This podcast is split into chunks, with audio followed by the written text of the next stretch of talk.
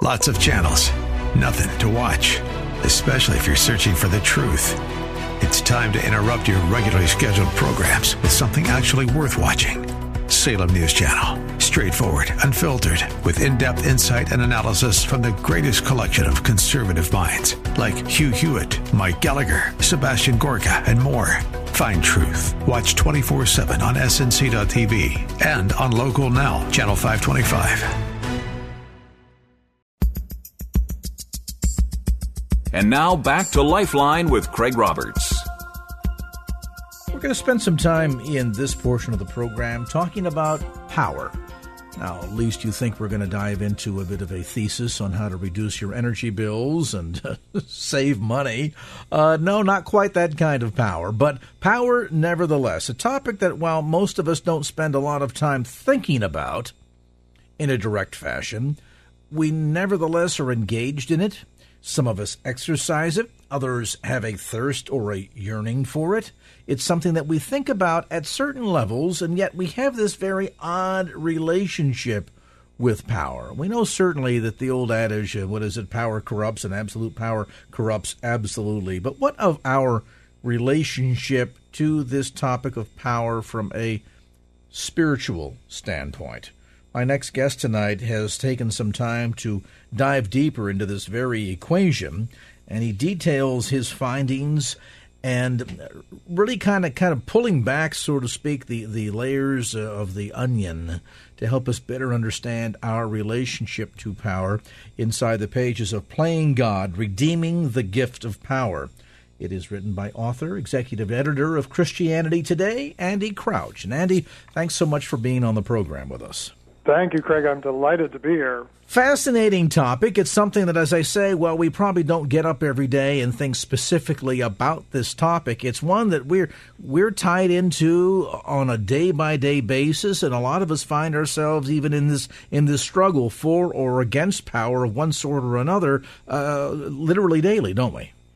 It's part of being a human being, I think. It's actually part of being a living, any living creature uh, has some kind of power because power, in the most basic sense, is just the ability to make a difference in the world, to make some kind of change in the world. And if you're alive, you're doing that one way or another. But as human beings, we have much more complex kinds of power than other creatures do, other parts of creation do. And that's ultimately because we're, we're made in the image of God in, in a way that other creatures aren't. And I think that's why every human being, um, you know, you mentioned a yearning for power. Every human being kind of wants room to, to make something of value and worth. But then also, this has become very distorted uh, by our own sin and the ways that we've uh, distanced ourselves from God. Indeed, we see uh, laid out literally from the Garden of Eden uh, the capacity of power to either do good or do evil, and then it seems as if it's been a, a history long, lifelong ah. struggle for mankind in trying to deal with well, what exactly is our relationship to power? What do we do with it? Why do we yearn for it? How do we corrupt it? How do we drive it in the right direction so that it can, in fact, do more hmm. good than it does evil? You know, when you when you lay it out like that, you realize, in a way, the whole story of Scripture is a story about power. It's about the original power that human beings were meant to have. They're made in the image of God. They're the climax of creation in Genesis 1 and they're given dominion. You know, that's a power word over the whole creation. These very frail, vulnerable creatures, just like you and me, are are told that they're to have dominion over the fish of the sea and the birds of the air, and you know, all this stuff that pre-technological humanity couldn't directly control. And yet they're given this vision that they're there to represent the Creator in the midst of creation. But then something goes very wrong and I think you'd sum it up by saying they try to uh, declare depend, uh, declare independence from God. They try to separate themselves from God and use their power for themselves.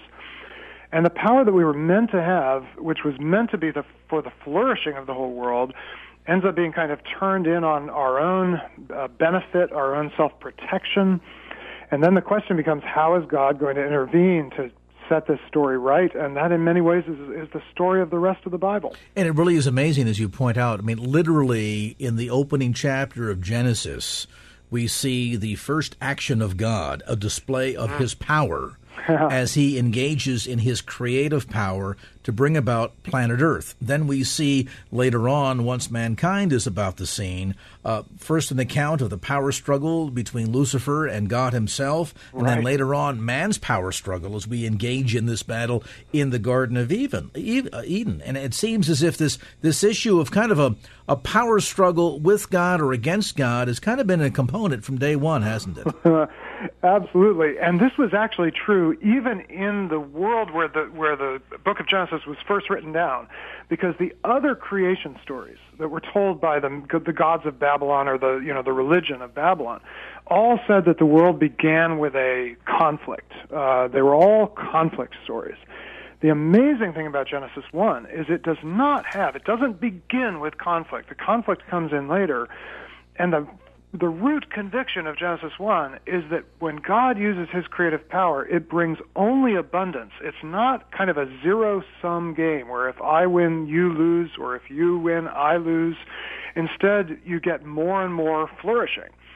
Uh, what happens though when the man and the woman are tempted and when they give into that and when that sets in motion really history as we know it is power becomes about conflict and it becomes about competition. It's no longer about mutual flourishing where we actually both could win. It's about one of us is going to to dominate uh, hmm. the other, or one force is going to dominate the other. And we start to believe that that's the realest form of power, that the, the most real power is the power that can make you do something you don't want to do, rather than the power that can call into being a world or new kinds of creativity, new kinds of culture uh, that actually benefits everyone. So, what's fascinating about this then is we really get pulled into this topic, Andy, of power in relationship to whether it's being used for uh, malevolent purposes or, on the other hand, malevolent purposes mm. that impacts every relationship that we have. I mean, it, certainly it, with God. I mean, sin is w- what better description of the power struggle yeah. uh, that exists between mankind and God uh, than to see sin and and how that power fight's going on, and not just though on the vertical plane, but even on the horizontal plane in our relationships. Yeah. I mean, uh, think of the young teenager who's rebelling against his parents, and all of a sudden there's this power struggle that we see that's being displayed there. E- even the friction friction between husband and wife and relationships at that level oftentimes are, are demonstrative of this fight over power. They really are about power, and, uh, and and I think that's because in many ways it's the most it's the most fundamental thing we're given to work with as human beings, either for good or for bad. Um, and so you do find it in every relationship, actually, every workplace, every church, every family and and most of us realistically the place where most of us have the most power is in our family relationships especially if we're parents but even even uh, as those of us who are parents know children have tremendous power in their relationship with their parents mm-hmm. and and of course that's why so much of the bible story is the story of families that either get it somewhat right never entirely right uh, and sometimes get it terribly wrong um, and you know, again, we often think, you know, when we think of power, I think we often think of, you know, politics or perhaps military power, and those are very real. But when I started to dive into this issue, I realized actually all of us confront these issues every single day. I confront it in my own home, not just when I'm out doing allegedly powerful things, but even in choosing how I relate to my wife and my children, my neighbors it happens at every scale of human society. Well, even at, deeper than that, perhaps, Andy, is that the power struggle that goes on internally. I mean, look, for example, Paul talked about, you know, wow. I, spirit is willing, but the flesh is weak. I know to do good, and yet I do it not. Daily I have to die unto the flesh. Don't we see demonstrated there, in that sense, an internal power struggle going on? Do we yield to God? Do we yield to the devil? Who's going to kind of get control here? I think that's an amazing observation. And what it always, I think, uh, for many people, the real question in life is not actually does God exist. I think most people know God exists. And Paul says even those who don't believe that sort of suppress the truth. They still know the truth. But the real question is, is God good? and, and especially if I serve God, well, does that mean I have to give up things I want? Does that mean I have to give up what's good? And the, the root of, of every abuse of power is the idea that, that we can't both get something good. Either I and God, I can't, God can't get what's you know good for God and good for me, or you and I, if we get locked in a power struggle, we start to believe either I win or you win.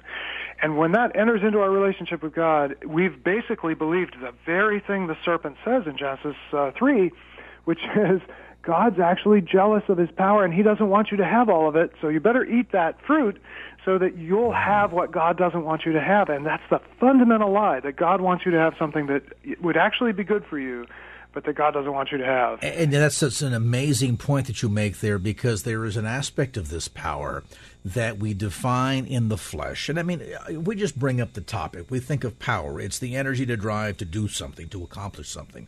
And we often think that, well, the greatest display of power is when we're flexing our muscles to use power.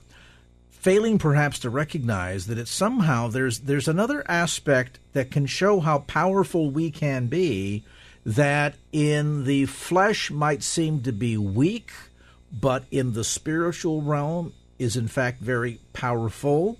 We'll talk a bit about that too as we continue our conversation today. Andy Crouch on the line with us today. He, executive editor of Christianity Today and the author of a new book called Playing God Redeeming the Gift of Power. We'll come back to more of our conversation as Lifeline continues here on KFAX.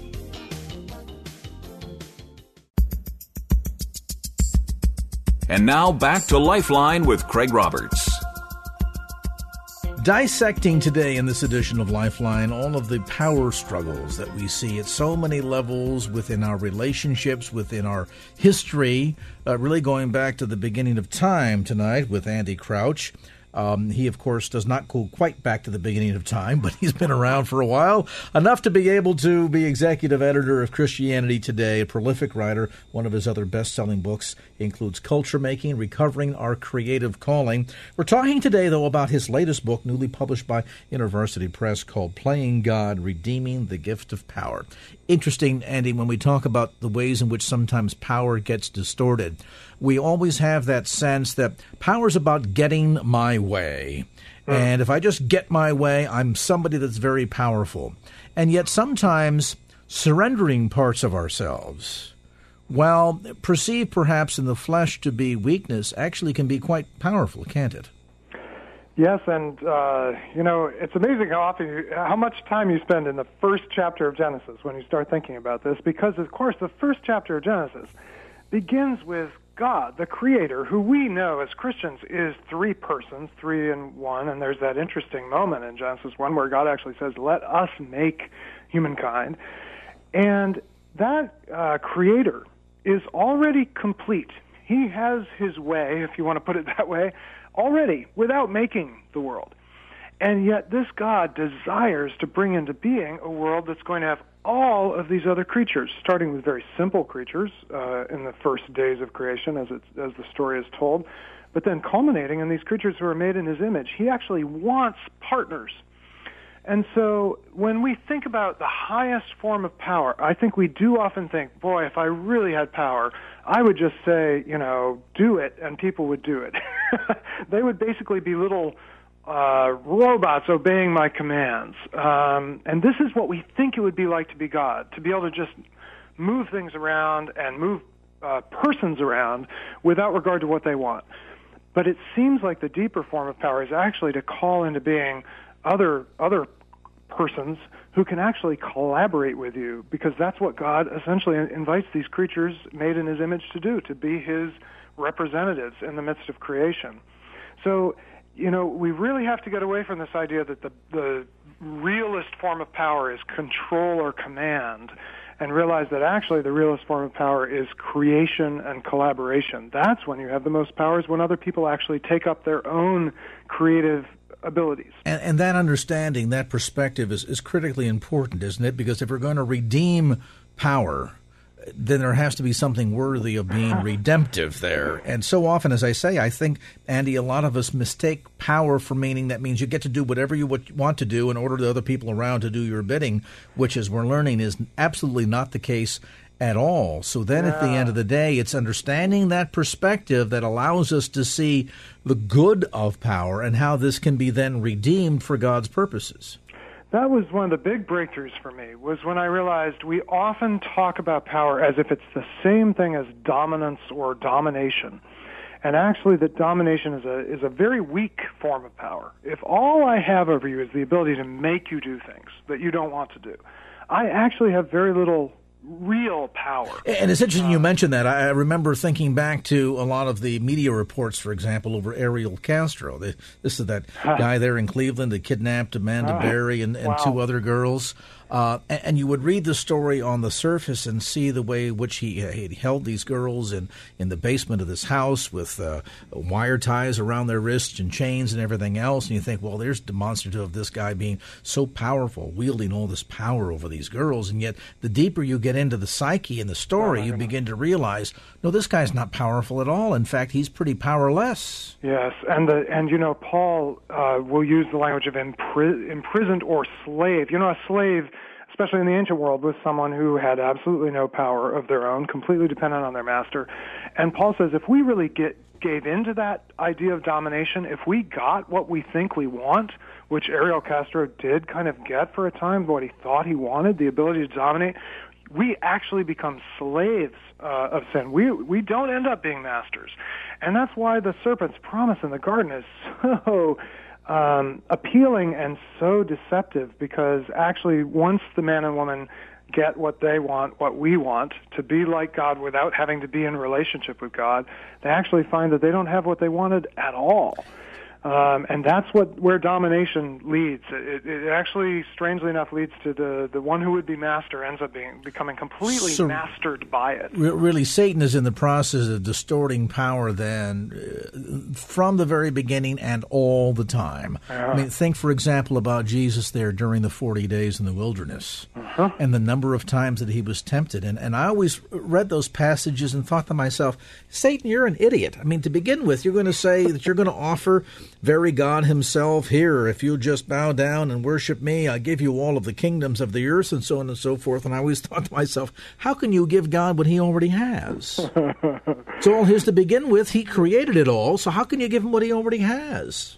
Yes, but, you know, in a way, Jesus is the only human being who has heard those temptations and not at some level given in. Mm-hmm. Now, not all of us uh, have heard the promise of every single kingdom, but all of us have that kind of twinge of an idea that we're made for more than we have, and and that's true. Uh, we, you know, we're made in the image of God. We're made for much more than we currently experience. But Satan insinuates this idea that there's a shortcut to it, that it involves domination, that it involves kind of cheating God of what God only God can give.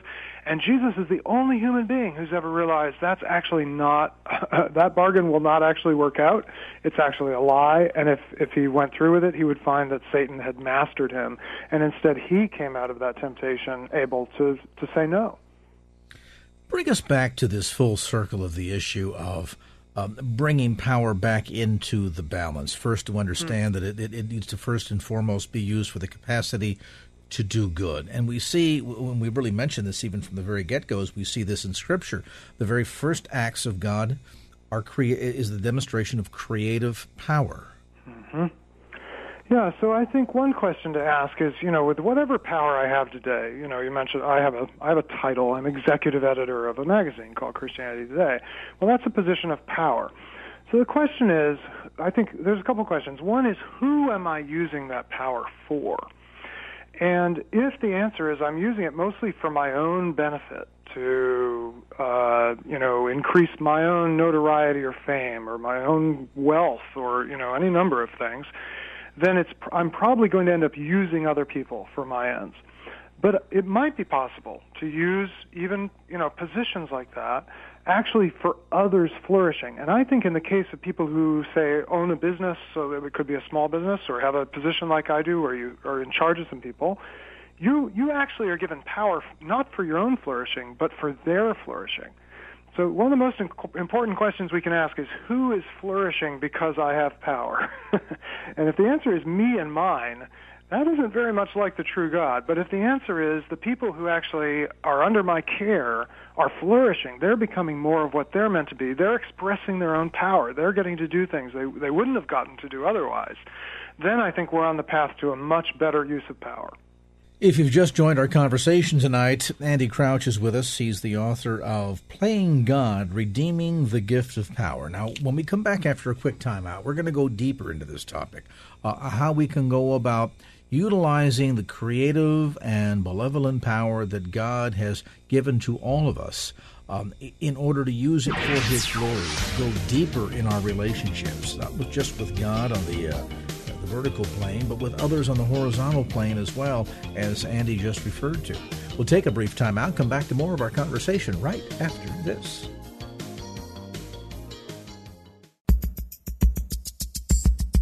And now back to Lifeline with Craig Roberts. Well, as we're discovering in our conversation tonight with Andy Crouch, and certainly displayed throughout so much of Scripture, uh, power can be used in very many good ways we think of creative power. We think of the power that has been given to us unto salvation through Christ's substitutionary work on the cross. Uh, and yet, as we see the good side, the good aspects of power, we also recognize there's a power struggle. There's a balance between power being good used for good or power being good uh, used for evil. How do we go about harnessing harnessing power for the use for good, for the glory of the kingdom?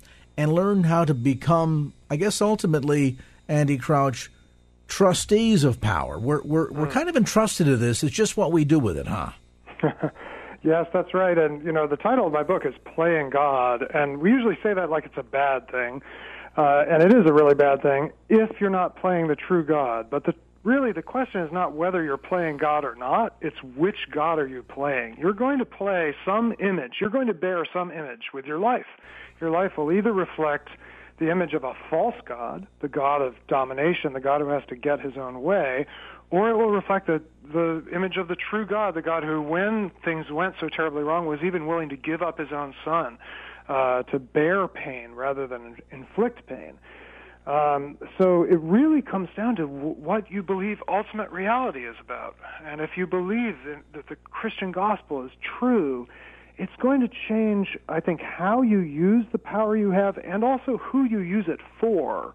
You won't use it primarily for your own benefit, and you will use it, especially, it seems to me, for those who are the, the most vulnerable the least and the last and, and the lost that Jesus talked about so many times, Jesus kind of reorients our use of our power towards people who can never pay us back necessarily, who can't benefit us, but who our exercise of power can actually help them flourish. This is kind of a delicate dance, isn't it? Because we see, for example, um, examples of uh, servant leaders. These are individuals who, who have power, maybe within an organization that they can hire and they can fire, things of this sort, uh, and yet they wish to, instead of putting that power to use to demonstrate how much power they have, rather mm. sharing it with others to, to empower them. It's interesting how uh, perhaps the, the, there's a, a certain power of shared power, isn't there? Absolutely. And I think that's a, a wonderful model. And uh, in a way, you know, I think power really is, it's supposed to be used to serve. Um, that is to say, it's supposed to be used to help others flourish who would not have flourished if you didn't use your power.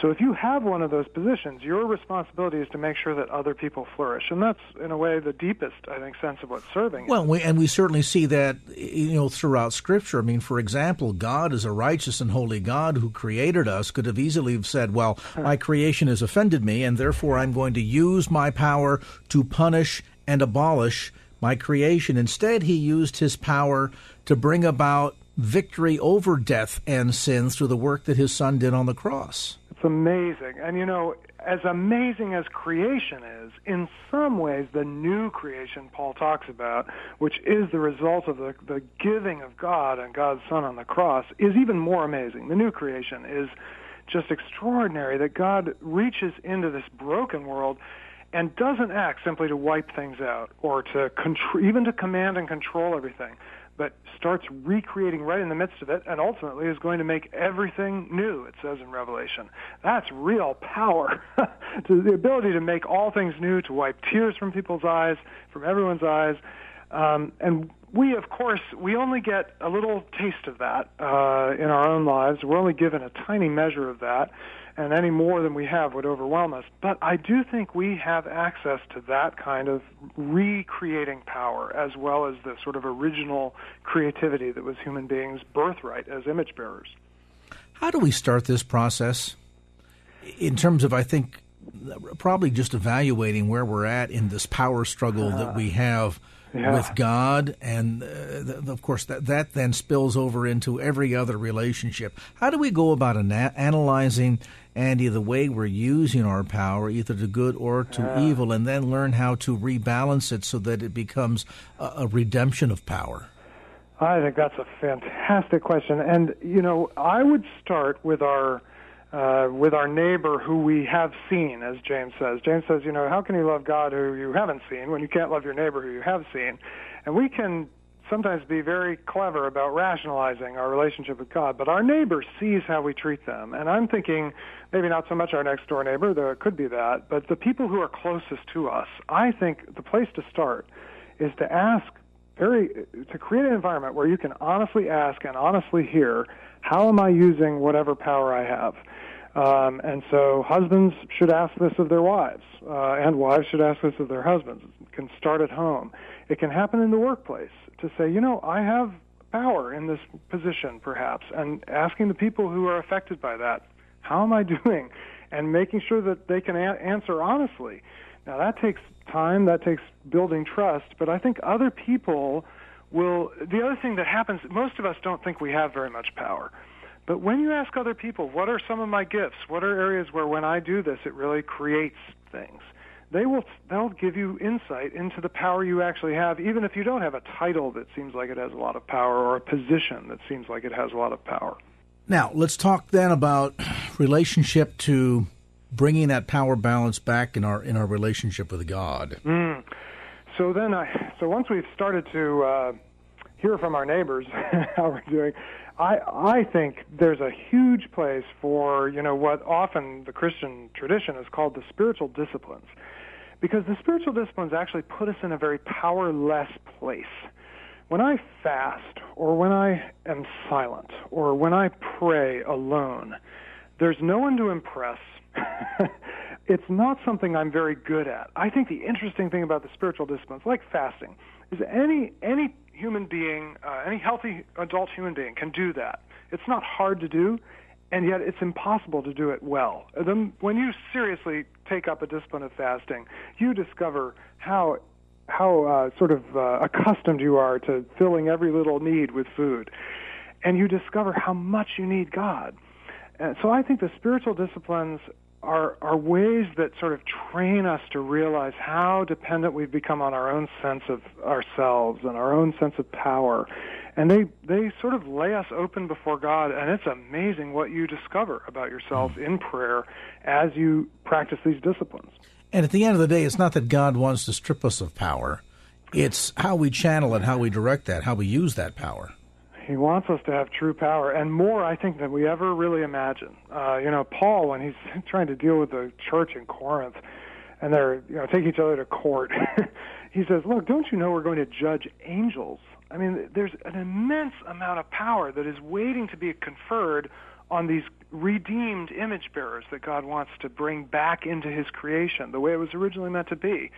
So God, you know, this is the the the great lie is that God wants to take power away from us and keep us from having things we want, when in fact God has more for us than we could ever imagine. But it's a matter of becoming the kind of uh, image bearers who can bear the weight of that and who can not be uh, kind of corrupted by it. To whom much is given, much is expected. Yeah, yeah. And that really kind of brings us full circle on this topic tonight. I, I sure appreciate you diving into this. Andy, because it's one that I think, you know, again, we, we look at all mankind and we see a power struggle going on. we look at history, we see a power struggle going on. We look at scripture, we see a power struggle going on. We look at sin in our lives with God and we see a power struggle going on.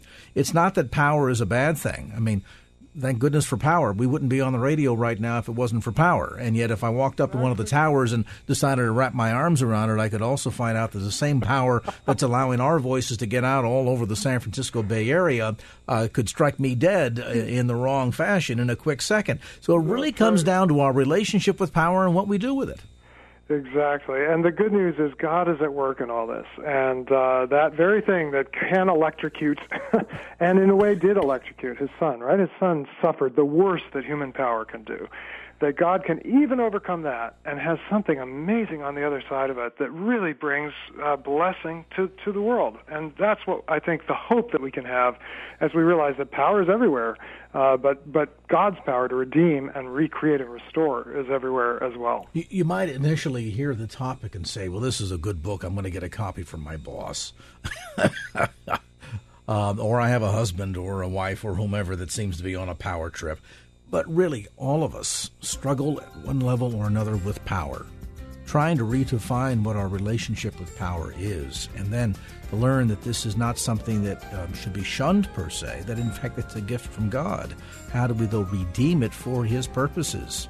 You'll find some great insights pardon me, inside the pages of Andy Crouch's new book called simply Playing God, Redeeming the Gift of Power. The new book, again, published by InterVarsity Press. You'll find it at bookstores throughout the Bay Area, as well as um, all the usual suspects, Amazon.com, etc. Andy Crouch, thanks so much for being with us. Great book, great conversation. There's Andy Crouch, executive editor of Christianity Today, author of the new book, Playing God, Redeeming the Gift of Power. Opinions expressed in the preceding program do not necessarily represent the views of the ownership, staff, or management of KFAX. Copyright Salem Communications, all rights reserved.